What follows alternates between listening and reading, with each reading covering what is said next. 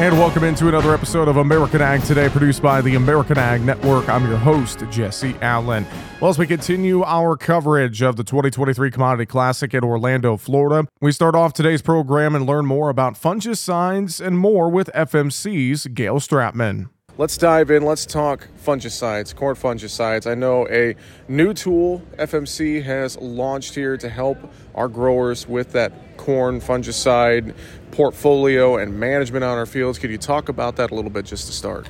So yeah, in 2023, FMC is excited to introduce a product called Adastrio. Um, it's a new three mode of action fungicide that uh, that we're excited to bring. It contains a new SDHI or a molecule that uh, is proprietary to FMC that we haven't uh, had had in the marketplace in the U.S. before. So we're very excited to combine that with our long-standing triazole and, and flutriafol as, as well as a, a strobilurin um, fungicide in that. So it's going to provide us some really nice protection, long residual, um, broad spectrum activity on some of our key corn diseases, particularly, you know, corn, gray leaf spot, uh, northern corn leaf blight, southern rust, tar spot yeah. are some really key ones. So, really excited to bring that one to the market. Going to be limited in quantity this year. We're really just trying to test that in the marketplace this year with growers and, and really looking forward to, to ramping it up next year. Well, I think about as we kind of try to stay a step ahead of some of those diseases. You mm-hmm. mentioned them, you know, tar spot's a big one, yep. northern corn leaf blight, etc. Staying ahead of the game with new products like this to help manage it is so key for our growers as they're trying to plant the best crop and grow the best crop that they can.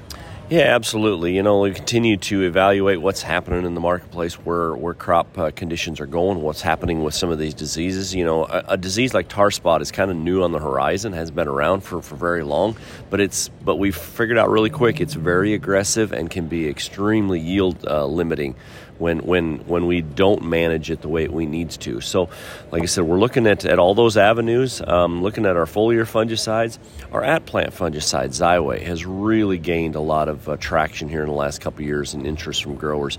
And so we're kind of figuring out how do we utilize that Xyway to, to have that on at planting time, keep that plant healthy throughout the early and the mid and, and even the later part of the growing season. Maybe take out some of those earlier diseases and then we can target some of those later diseases like tar spot or or southern rust if we need to with a foliar fungicide. So it's kind of a one-two approach, yeah. not just using a single way that we've always done it, and kind of looking how do we integrate different products and different timings into that disease management system to maximize uh, yield, maximize return on investment for that grower. Well, and I think that's so important now, having those you know multiple modes and different ways of doing things, and maybe looking at changing things a little bit because you know, I think sometimes we do the same thing over and over year after year, and then we wonder, well, why am I not fixing this issue that I have out there? So, you know, kind of uh, being able to just look at doing some different things, being open minded, I think, to yes. looking at different things is so key, isn't it, Gail? Absolutely. It's just about being flexible and, and keeping an open mind and trying different things. You know, uh, Mother Nature is constantly adapting. So, whatever we're going to try to do, she's going to try to push back on, and she's going to adapt really quick.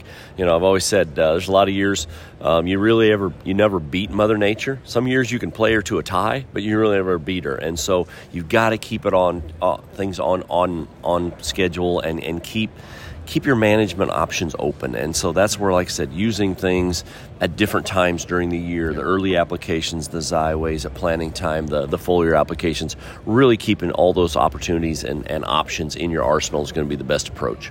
Gail, if growers want to learn more about Adastrio, want to learn more about Xyway, I'm sure reaching out to their local retailer. They're going online, lots of different ways to stay in touch, isn't there? Absolutely. You can contact your local FMC Star retailer or, uh, or you can go to our website, ag.fmc.com, and get more information. Gail Stratman with FMC, thanks for joining us here at Commodity Classic. We appreciate it. It was my pleasure. Thank you. Next up, let's talk a little bit about Farmers for Soil Health. We've seen some recent movements with that program. We learned more from Jack Cornell of the United Soybean Board. Let's talk about Farmers for Soil Health. Getting this sign now, obviously very exciting stuff. I know we talked about it before, but catch us up on the latest just to start. Yeah, so the latest is now that we have it signed, so there's $95 million, and with uh, 70 million of that going directly to Farmers for Cost Share but a big piece now is now that it's signed, we can actually start implementing a lot of the technical assistance at the state level. And with that, this technical assistance is guided by the state commodity group. So each state commodity group got together, agreed with us, wrote a contract that said, hey, we want this technical assistance to look this way. So it's guided by the states, it's not guided by a national organization. And so with that, this technical assistance can help na- farmers navigate the cost share program, but also the climate space in general, right? Yeah. So not only just our program, but all those climate smart programs.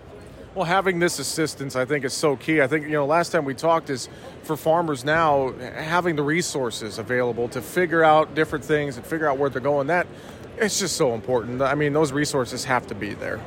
Yeah, and, you know, order for uh, farmers to kind of advance and, and how they get through cover crops and conservation practices, it's really important for us to have a boots on the ground approach, to work with growers to understand, hey, it's it's uh, June.